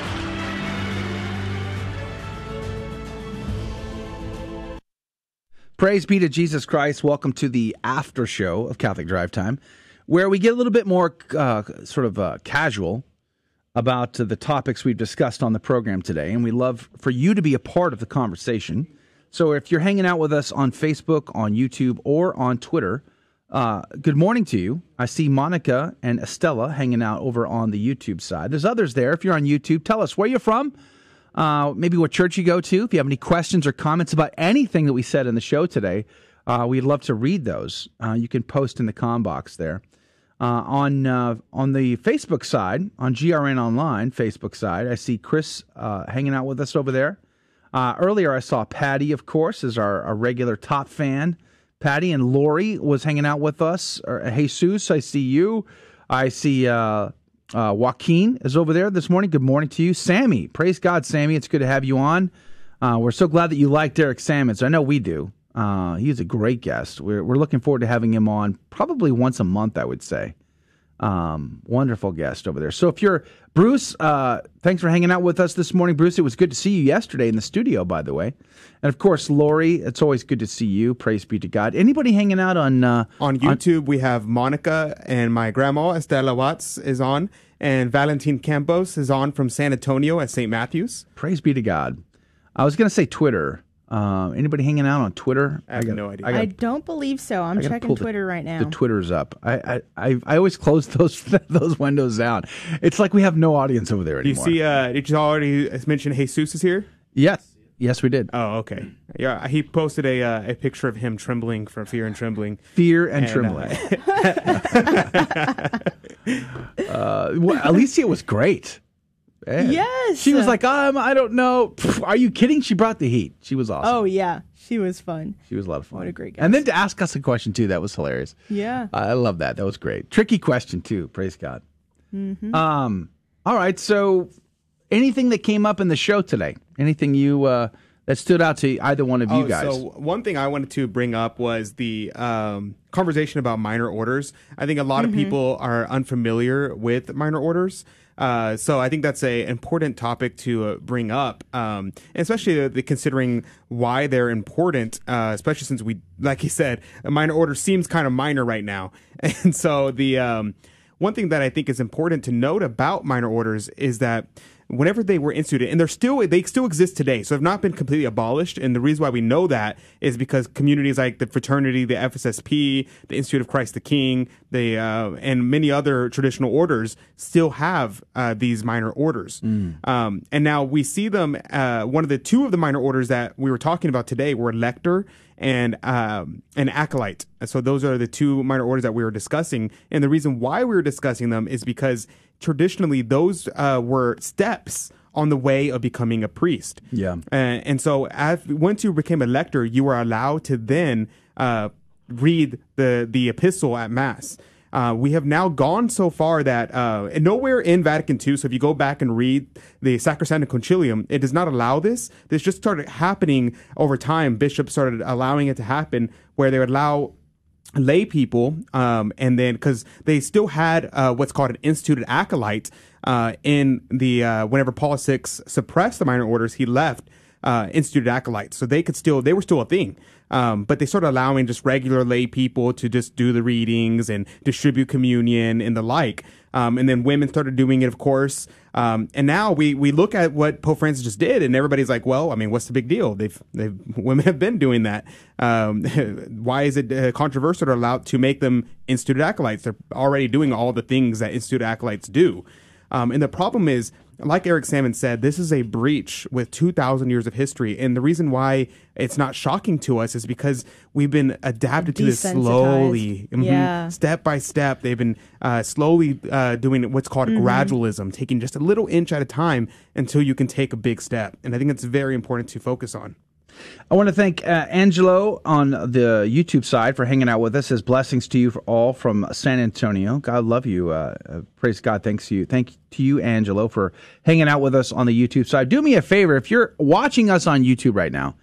Um, let me tell you, we're we're being throttled on YouTube. It's uh, we have way, way, way more subscribers than we get views and watches, uh, watch time over there, and so that means that our subscribers really don't even see our content in their in their feeds at all. Uh, so if you really want to help, one of the best things you can do would be to hit that like button.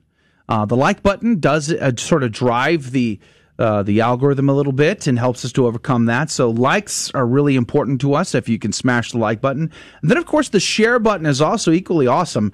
But commenting on the video, which is part of the reason why we say, hey, let us know where you're from. We want to give you a shout out and we want to thank you for being a part of our audience today. Uh, but commenting, liking, and sharing are are very powerful opportunities to help push the algorithm in our favor. Because uh, the idea is not uh, to become famous. None, none of us wants to do that. No, it's we want to we want to be able to impact people's lives, and we want to inc- increase the opportunity to reach more people for the glory of God and for the salvation of souls. To talk about stories from a Catholic perspective that maybe they're not hearing in too many other places. Uh, so we would encourage you and ask you to be a part of our team by hitting that like button, hitting the share button, uh, you know, and uh, and subscribe, of course. But the like and the share and the commenting are very important from an algorithm standpoint. Uh, same thing on on Facebook side, by the way. And Valerie is joining us on GRN, uh, the Facebook page on GRN. Oh, God bless you. Good morning to you, Valerie. Thanks for hanging out with us today.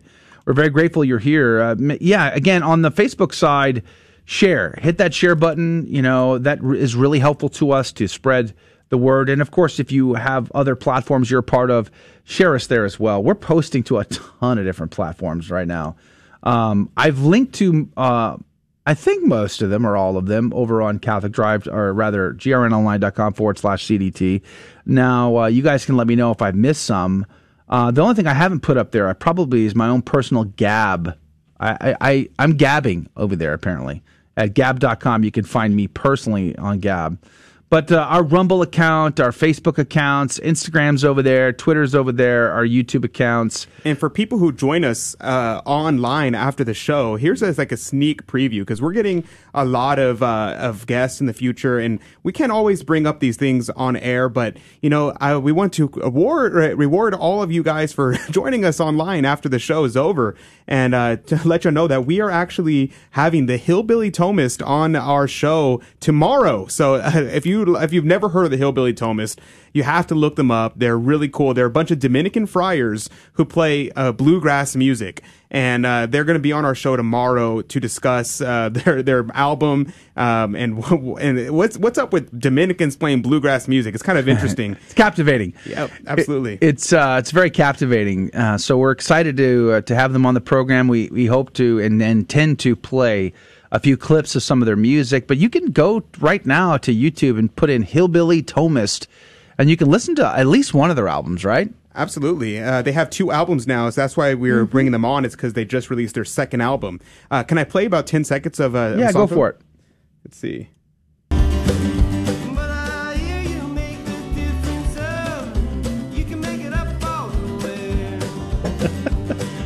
Just think Dominicans and habits. Yeah, if you could see it there, have the pictures of Dominican habits on there, so it's it's pretty cool. That's some toe tapping music right there. So that's uh, that's Jericho Blues Oh, uh, so from fun. the uh, from the Dominican Yeah, so their new album is called Living for the Other Side. The previous one was just called The Hillbilly Thomists. And oh my goodness, this will put you in a great mood. If you're ever sad, just play The Hillbilly Thomists. They're so fun.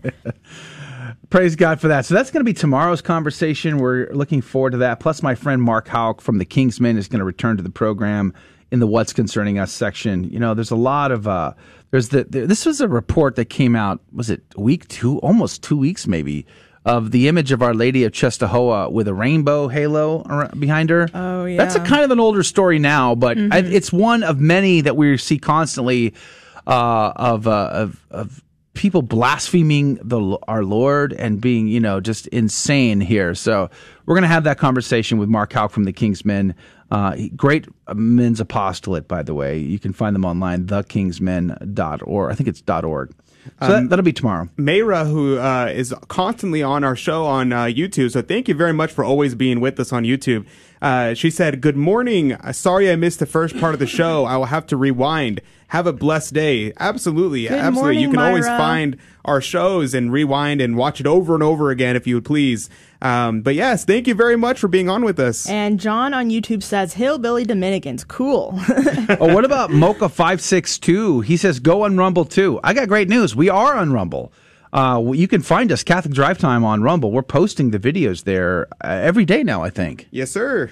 All right. So uh, again, I've I've linked up all of those accounts at grnonline.com forward slash CDT. You can find our direct link to the Rumble page. But uh, Rumble's growing steadily and slowly. Anyway, uh, the audience is over there. Praise God. We're getting new subscribers over there all the time. The question only becomes is how big is the audience, I think, and uh, how quickly will Rumble improve their user interface and their algorithms. We'll see. We'll see how that goes. But we're we're posting there every day. Praise God.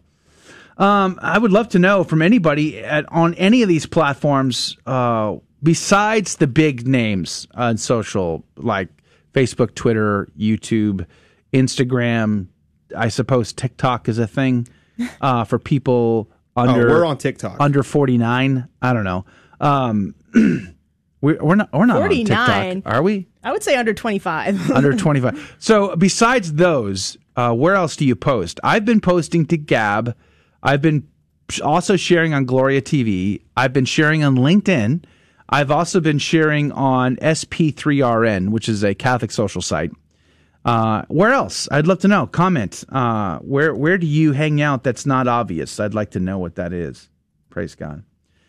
Um, and do you, the other question is uh, the the conversation with Eric Sammons. He, he- he's so good. I mean, He's clear, great. sharp, um, articulate. I don't know. Just it was. We got to have him on once a month minimum. I would I say. think that would be great, and I love Crisis Magazine so much. Really, their their articles are so charitable, but also very straightforward and just truthful. Um, so I love Crisis Magazine, and they've been talking a lot about the uh, recent issues going on. One of the when we first started talking to him about his own article, you know, which is adapting to our brave new world, and it's Mhm. about when to compromise and when to fight, and we were talking about that, and I was really thinking about in my own experience as a Catholic father, husband, homeschooling dad, a guy who's moving more traditional every day. I really wish there was an RCIA program for the tradition of the church because there's so much to learn, and I feel like I'm behind the ball all the time. But anyway, I feel like a lot of Catholic families really haven't thought too hard about what they're willing to fight for and what they're willing to suffer for for the faith. You know, uh, our our saint of the day, Saint uh, John de Brito. You know, he was given a choice. He could save it. He could have saved his own life. All he had to do was go home. Just go home, hang out with your family. You know, drink lattes, enjoy life. Uh, just go home. And he said, "Nope, my mission's here. Salvation of souls is here." and they chopped his head off and dismembered his body for it. And he knew that was going to happen, and he heroically faced that. Have we thought about that? And I wonder because I've said this now a bunch of times when I travel and speak. I've had this uh, had this conversation with many Catholics. I really feel like even among I don't want to say well, even among uh, Catholic families, practicing Catholic families, um, I think our goals can sometimes be way too shallow. Like, what do we really want for our kids? Well, we want them to grow up. They want them to go to college. They got to go to college because they can't be anything if they don't go to college, right? So they got to go to college. They got to go to a good school. Then they got to get a great job. They got to get a nice house. They got to get a, a nice car. Mhm. You know, good clothes. They have to have great clothes, nice furniture, fancy friends, and they have to live a good life. Like, but those are all good things, and I, I say them tongue in cheek and snarky, but I, I'm not trying to diminish them. They're good things. You know, if we have to go to college, we got to go to college. If we have to have great jobs, we got to have great jobs. But is that our goal? Is that our ultimate goal? I thought heaven was supposed to be our ultimate goal, and I wonder, I wonder how many families have actually uh, thought about that and prayed about that. Like, what do we want for our kids? We want them to get to heaven. If if on the journey they need to go to college, well, then they need to go to college. But the goal is not a great job. the goal is heaven. And I, I just, you know, I really feel like sometimes our, our, our goals are really pre- pretty shallow. And it reminded me, listening to Eric Sammons today, of a conversation I had with Father Sam Medley uh, back in 2008 when he was telling me about, because he was a missionary, still is in many ways, and he speaks a ton of languages, he's been all over the planet. And he's faced difficult times himself uh, as a missionary. And he told me, you know, uh, his superior had had asked him this sort of the same question: What is your goal? What are you What are you willing to to fight and suffer for? What is your ultimate destiny? Where do you where What is your goals? And they had to make the decision to become martyrs. And he said, in the decision, in the process of deciding to become a martyr, it wasn't that he wanted to die or have his head chopped off like Saint John Brito, but rather that he would be at peace should that ever be God's will for his life. That he wouldn't be have anxiety because he had already made the decision and he would have great peace. And I feel uh, like many Catholic families will have anxieties that will grow and fester in these coming days because uh, as we have to decide to stand up for truth, because truth is a person, uh, against things like gender ideologies, against abortion, against the attack on marriage, against the uh, the Catholic faith in general, um, we're going to be persecuted for that, and we're going to suffer some. Uh, and are we prepared for that? I don't know. I don't know. I'd love to know what the audience thinks. Yeah, and this is absolutely something I had ingrained in me growing up. Like this was totally natural to me. My parents, they switched jobs, switched schools, switched churches, whatever they had to do to find a faithful, orthodox, and supportive community that was going to stand up for our Catholic beliefs. They did that. And so this was always very natural to me. But my parents, oh man, they got hell for it. And people thought they were crazy. And people are going to think you're crazy too for being Catholic. But you know what? It doesn't matter. Jesus told us Jesus told us that we would be persecuted for our beliefs, but that's okay. That's, Yeah. that's a form of martyrdom, as you're saying. Let's uh, let's read some comments here. Leticia over on Facebook.com forward slash GRN Online says, Good morning. I love your topics discussed. They are so important. Our Galveston Houston Archdiocese has three men to be ordained transitional deacons in May. Praise be we to God. We love to see it. Yeah, amen. We are definitely praying for their uh, for their vocations for sure. And uh, Adrian, I think we got some great comments over on, on uh, YouTube as well. Absolutely. So uh, John uh, John Delac on YouTube says, "God bless you for what you do. This is my first time on the after show. Totally uh, love the director you had on yesterday discussing film in today's climate and his Eucharistic Miracles project. Absolutely. Uh, we're gonna definitely have to have him back on because I did not realize how how good of a guest he was going to be. I was we were just planning on talking about you know a little bit about Hollywood and then the Eucharistic Miracle Project, but we ended up discussing Padre Pio. He's friends with uh, Father Chad Ripperger, the Exorcist. He uh, he does he does all of these things. He's friends with um, David Daleiden for with uh, pro life issues. Like this guy is awesome. So Yeah, we're he gonna, legitimate, we're gonna yeah. definitely Cool have him back on. And also on uh, YouTube, uh, Mocha five uh, five six two says MeWe is good. Uh, are we on MeWe? I, I don't know, Emily. Are we Yes, on MeWe? we kind are. Are Uh, we posting anything on him on No, we're not. Okay. Well, that's got to okay, change. Angelo, Angelo Bustamente on YouTube says, Love your show, brothers and sister. On my way to work this morning, and I always pray the rosary on the way, so I'll be leaving your show, but I'll see you tomorrow. God bless you. We love the rosary. Amen. Way to Yes. go. Much Thank better you. praying the rosary than listening to us. Yes, thank you for praying the rosary. Include us in your uh, in your prayers and intentions, Angelo. We'd be very grateful to you. Uh, praise be to God. So uh, thank you for that. Uh, okay, I'm on. Uh, yeah, I'm not seeing much going on on the Catholic Drive Time side. Of if anyone's Facebook. listening on the Station of the Cross Facebook page, comment down below. I we usually uh, have about one or two people that comment, but I'd like to know who's listening from the Station of the Cross. Uh, Yeah, amen. We'd love to see it. Yeah, praise God. One of the other things that we're trying to do, we have only a few minutes left. We have only a, a few minutes left in our program today on Catholic Drive Time. And again, tomorrow, Hillbilly Thomist will be our main guest, and uh, Mark Houck from the King's Men will be on as well. Look forward to that. But one of the things we always try to do is we look for opportunities to have conversations with people and uh, subjects that you might not be hearing in too many other places. Um, so next week, Dr. Regis Martin will be on, but he you probably have heard him a ton of times. He's still a fantastic guest. We're gonna have a great conversation.